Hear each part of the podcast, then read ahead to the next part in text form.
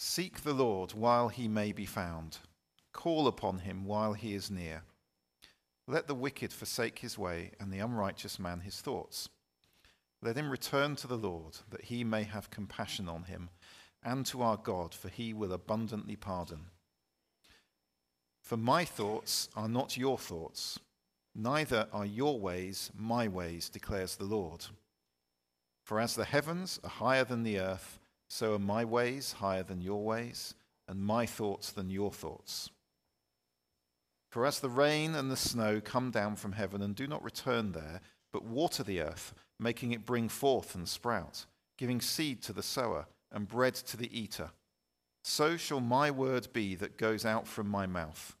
It shall not return to me empty, but it shall accomplish that which I purpose, and shall succeed in the thing for which I sent it. For you shall go out in joy and be led forth in peace. The mountains and the hills before you shall break forth into singing, and all the trees of the field shall clap their hands. Instead of the thorn shall come up the cypress, instead of the brier shall come up the myrtle, and it shall make a name for the Lord, an everlasting sign that shall not be cut off. There are some phrases in the Bible with which we're so familiar and that we quote so often that we actually end up using them to mean something that is not what they were originally written to mean, and to quote them in a way that uh, is not giving the correct sense of the passage or the particular phrase in the context in which it actually appears in the Bible. And that phrase that we just read there my ways are higher than your ways, my thoughts than your thoughts, is, I think, one such verse, one such quote that we can misuse. And perhaps you've been in a situation where you've asked a friend, Why hasn't God answered my prayers for this or that thing? Or why has God allowed this thing to happen to me? And your friend has replied, Ah, oh, well, God's ways are higher than our ways, and his thoughts are higher than our thoughts. Which sounds a lot more spiritual than saying, I don't know. um, so, but uh, we use it so often as a kind of rather spiritual sort of cop out um, when something has happened and we don't know why, or a prayer hasn't been answered and we don't know why, and we just trot out that particular verse as though that kind of explains it. But actually, if we look again at this passage, we see that that's not the meaning of the verse. That's not what God is saying at this point. And to understand what this passage is telling us and what that verse is telling us, we need to ask three questions today about this passage. What is God calling us to do here? Why is He calling us to do it? And what will the result be when we do what God is calling us to do? So, firstly, then, what is God calling us to do in this passage? Well, the passage begins by urging people to do three things in relation to God seek Him, call upon Him, return to Him. And it's especially addressing the wicked and the unrighteous, it says. So we could see it as primarily a call to those who are not saved to repent and to turn to God. However, I think it is also applicable to those of us who are now saved to those of us who have repented and turned to God. Because seeking, calling, even returning to God are not one off actions. We don't seek God only at the point of conversion. We don't call on Him only once in our lives. And we all know times in which we're conscious of a need to return to God. Conscious perhaps that um, that our relationship with God, we've allowed it to grow more distant, to not be as close and as intimate as it once was. And so we're conscious then of a need to return to God, to get closer to Him once again, even though we are no longer those who God would call the unrighteous, because we have become, been made righteous. Yet still, we can say, yes, we need to seek, we need to call, we need to return to God. These are continuous activities, things that we need to do every day. And with these instructions in this passage come an assurance. It says, Seek him because he will be found, call upon him because he is near. There is an assurance there, there are promises there to us that Jesus also echoed. In Matthew chapter 7 and verse 7, Jesus said, Ask and it will be given to you. Seek and you will find. Knock and it will be opened to you. For everyone who asks receives, the one who seeks finds, and to the one who knocks it will be opened. So, God has given us an assurance there that when we draw near to Him, we find He is close. When we call upon Him, we find He will answer. When we seek Him, we know that he will be found by us. So the instruction to us comes with that assurance, it comes with that promise. So that is what God is calling us to do in this passage. So, why is he calling people to do this? Why does God tell wicked and unrighteous people in particular here to draw near? what's going to happen to them when they do?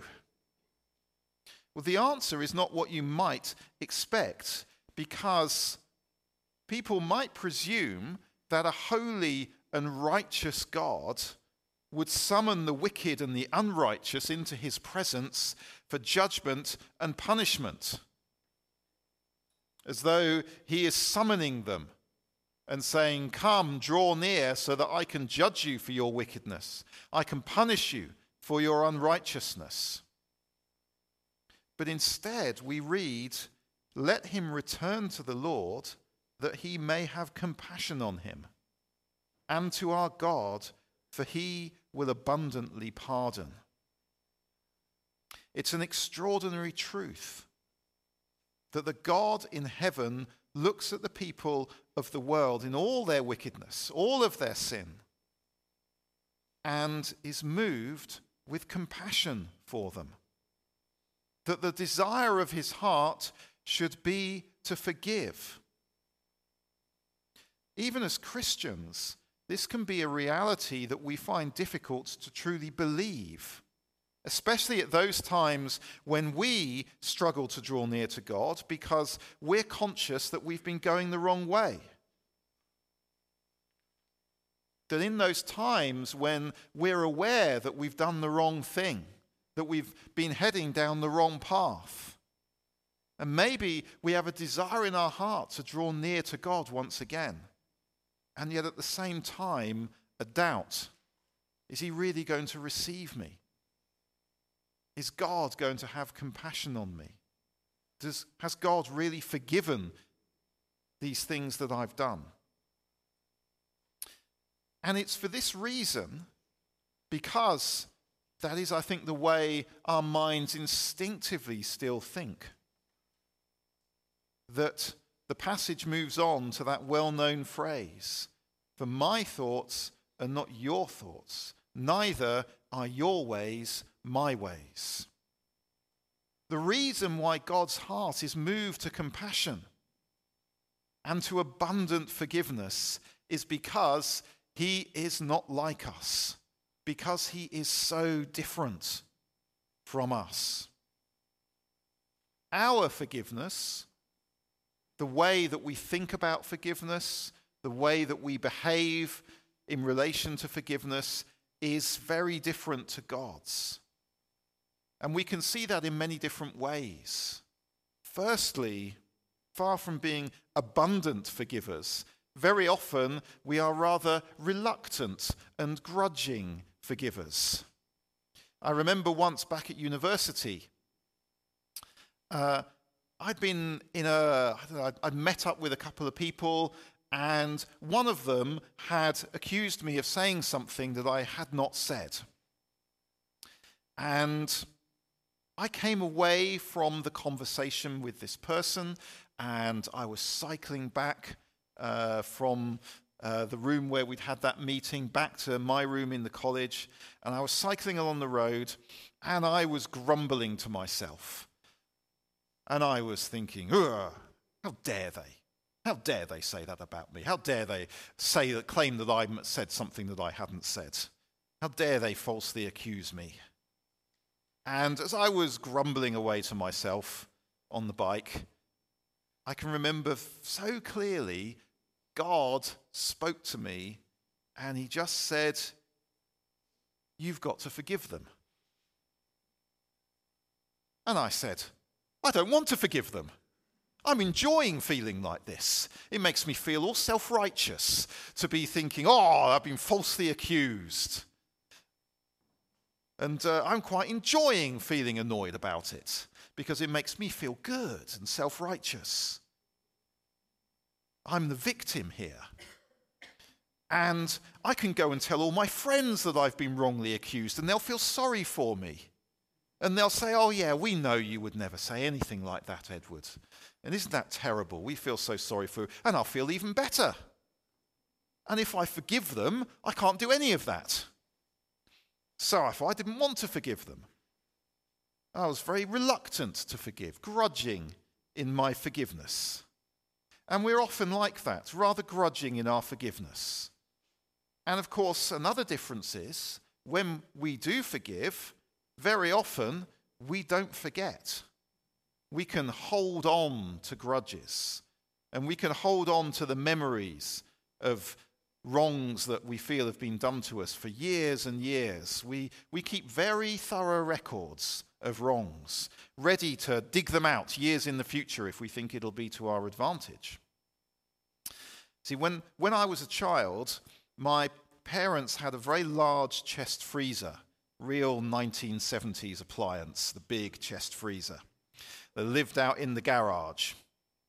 And over the years, certain items kind of sank to the bottom corners of this chest freezer to be forgotten for years and years. And only when we got rid of the freezer and had to, had to defrost it and then empty it did these mysterious unlabeled packages kind of emerge from the frozen recesses like those sort of prehistoric burials that emerge from glaciers in the Alps after many, many centuries. And we can be like that. We can store things away. We can store memories of things that people said to us or did to us. We can store them away, perfectly preserved for years and years and years. And then they'll suddenly be produced once again, ready to bring it out, defrost it decades later. Also, our forgiveness is very legalistic. In our relationships with other people, we like to keep the scales balanced. So we feel that, uh, well, if, so if they forgive us for something we did, then we'll forgive them for something they did, and that'll keep the scales in balance, and it'll all be fair. So we can have that very transactional, legalistic attitude to forgiveness. If I'm going to forgive this person, well, they've got to do something in return for me. We want some action on their part, maybe some public apology so everybody else can see it. So we can have that very legalistic, transactional attitude towards forgiveness. So that's how forgiveness tends to be among us humans. And that's something so deeply ingrained in our thinking and our behavior that we then view God in that image. We project our attitudes towards forgiveness onto Him. We think that God stands more ready to judge than to forgive. We think He will require penance from us before He will forgive. When our hearts want to respond to His call to seek Him and to draw near. We can still think that he must have himself one of those big chest freezers in which he stored every wrong thought, every wrong action that we've had, ready to bring them out. When God says here in this passage, My ways are higher than your ways, he is showing us just how far off the mark is our perception of his compassion and his willingness to forgive. He doesn't think like us, he doesn't act like us. And moreover, he says that this is not just a small difference, he's not just slightly different from us in this respect, but he is as far removed from our thoughts and actions as the heavens are from the earth, as far as we could possibly conceive. God's thoughts of compassion and his action of forgiveness of us stretch far beyond our mental horizons. I said at the start that we can often misunderstand this verse.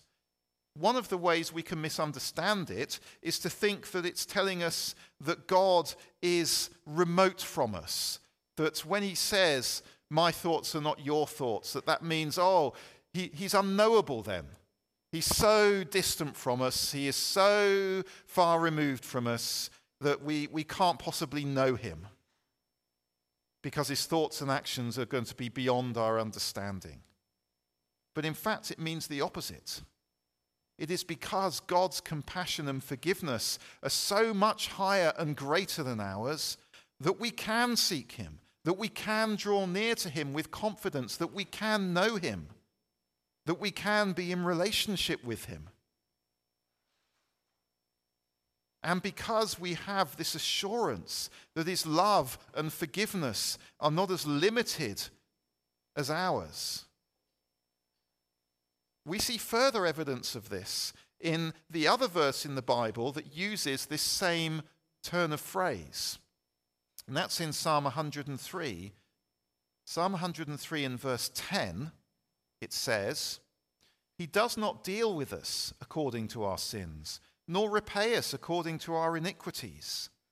For as high as the heavens are above the earth, so great is his steadfast love toward those who fear him. Both of the places in the Bible that use that phrase, as high as the heavens are above the earth, are talking about God's love and forgiveness of us. And as a final piece of evidence in this passage, it tells us that God doesn't stint on his forgiveness. It says he will abundantly pardon. He is generous with his forgiveness. He overflows with his forgiveness. He's not grudging with it at all because he's not like us. He forgives abundantly. And this attitude of abundance, this overflowing nature, is seen in God's forgiveness, it's seen in his compassion, it is in fact seen in all of his dealings with us. The Puritan writer John Owen, he had this to say about God's abundant giving to us. Whatever he gives us, his grace to assist us, his presence to comfort us, he does it abundantly is it pardoning mercy that we receive from him? Well, he does abundantly pardon. He will multiply or add to pardon. He will add pardon to pardon. Grace and mercy will abound above all our sins and iniquities. Is it the Spirit that He gives? Well, He sheds Him upon us richly and abundantly.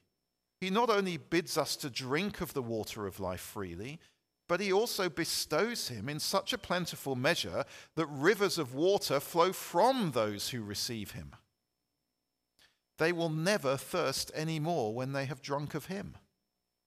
Is it grace that we receive of him? He gives that in bounty also.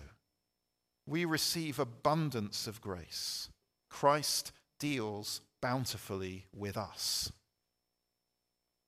So he is so much not like us that he gives all things in abundant and overflowing measure, more than we can possibly need, more than we can even contain.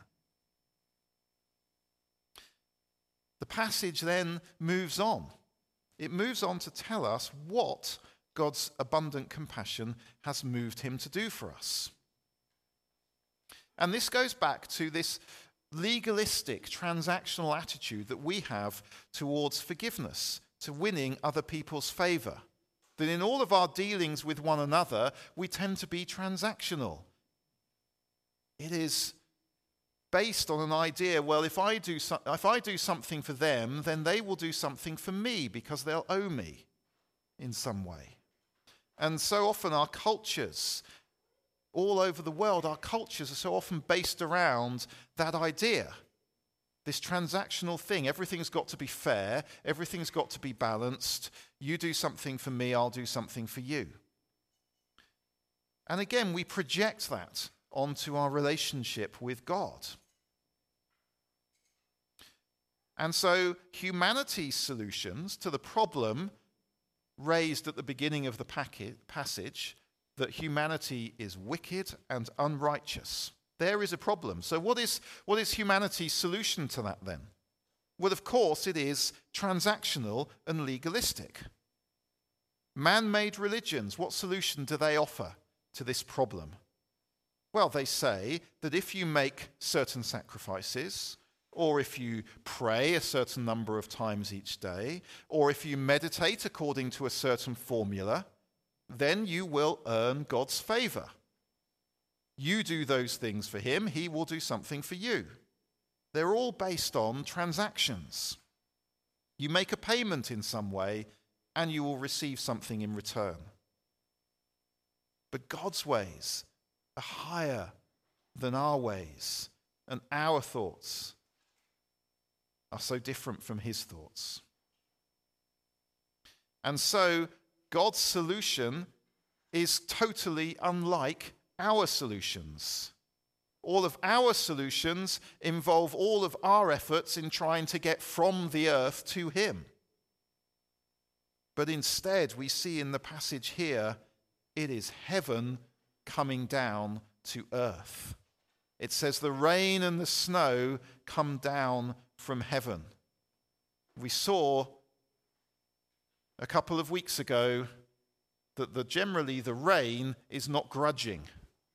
The rain comes down in abundance, whether we like it or not.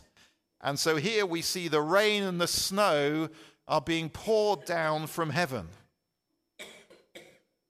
And it also says this, this rain, what it is that's actually coming down from heaven, is God's word. God sends his word from heaven to the earth as a solution to our problem. The verse, of course, reminds us of the beginning of John's gospel. The Word was with God, the Word was God, the Word became flesh and dwelt among us.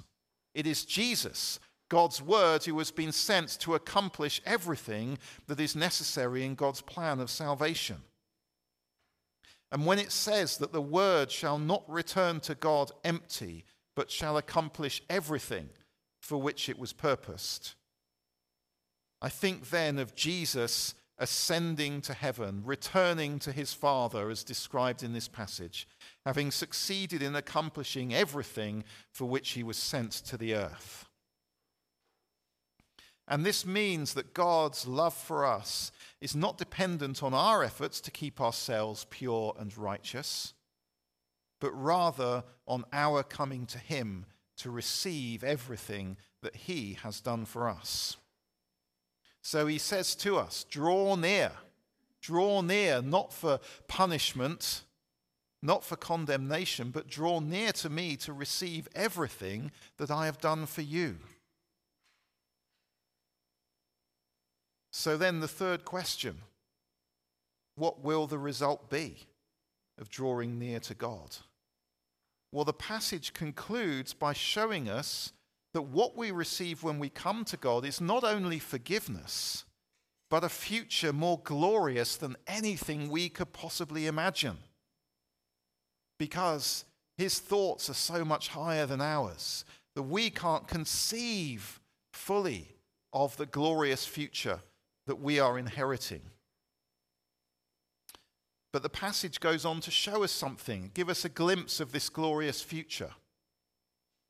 We live at a time when the future of creation is usually painted in very dark tones. The words used in the media when they talk about the future of the world around us, they usually use words like crises, catastrophe, apocalypse.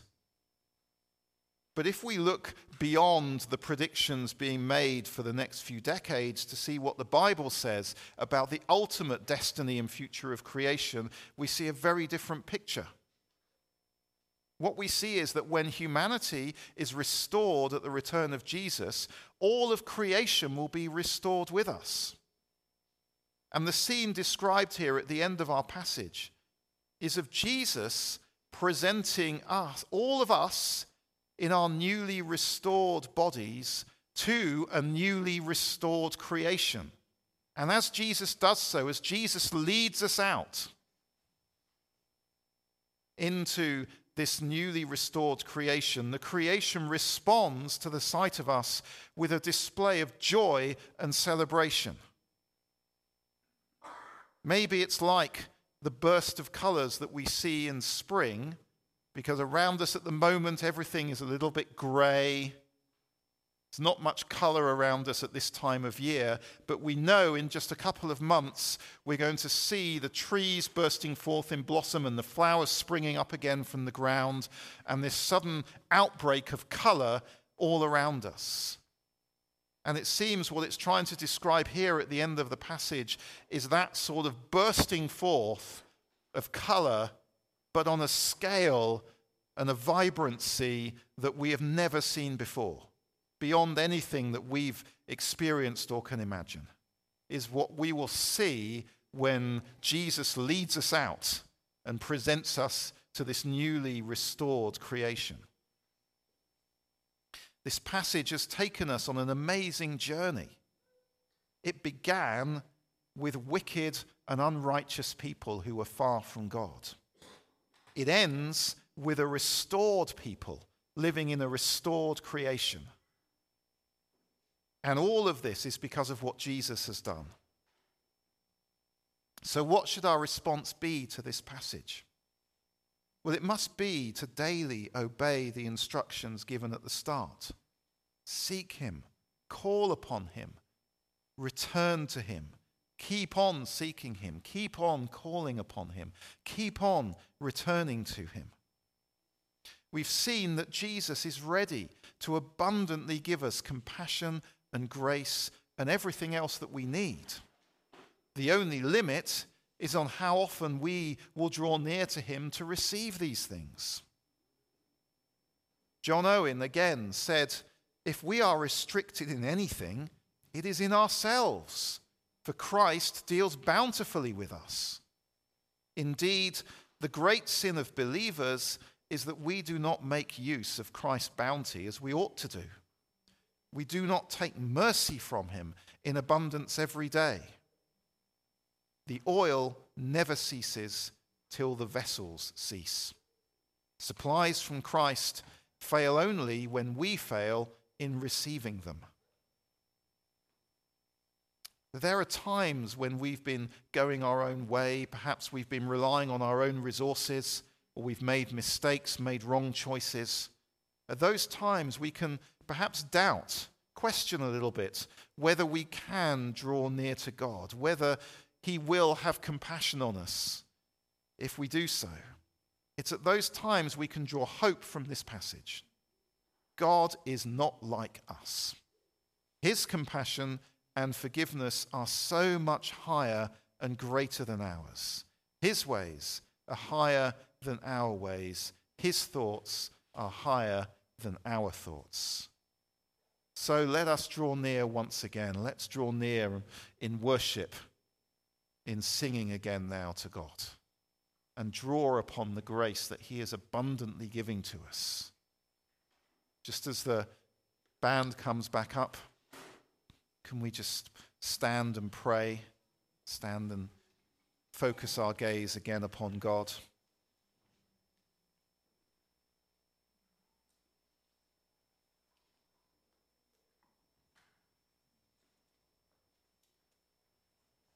Whatever it is that you feel you're in need of from God at this moment, as we once again draw near to Him, call upon Him, and seek Him, whatever it is that you stand in need of this morning,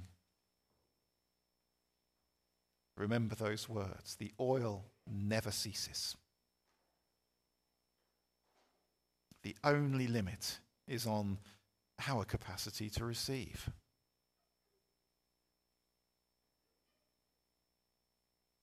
So just receive once again that oil, that limitless, abundant oil from God that is being poured out upon us.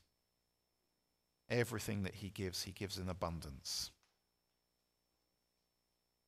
His Holy Spirit is being poured out upon us in such measure we can't even contain Him. It just pours into us and then overflows like rivers flowing from us. Thank you, Lord. Let's worship God again.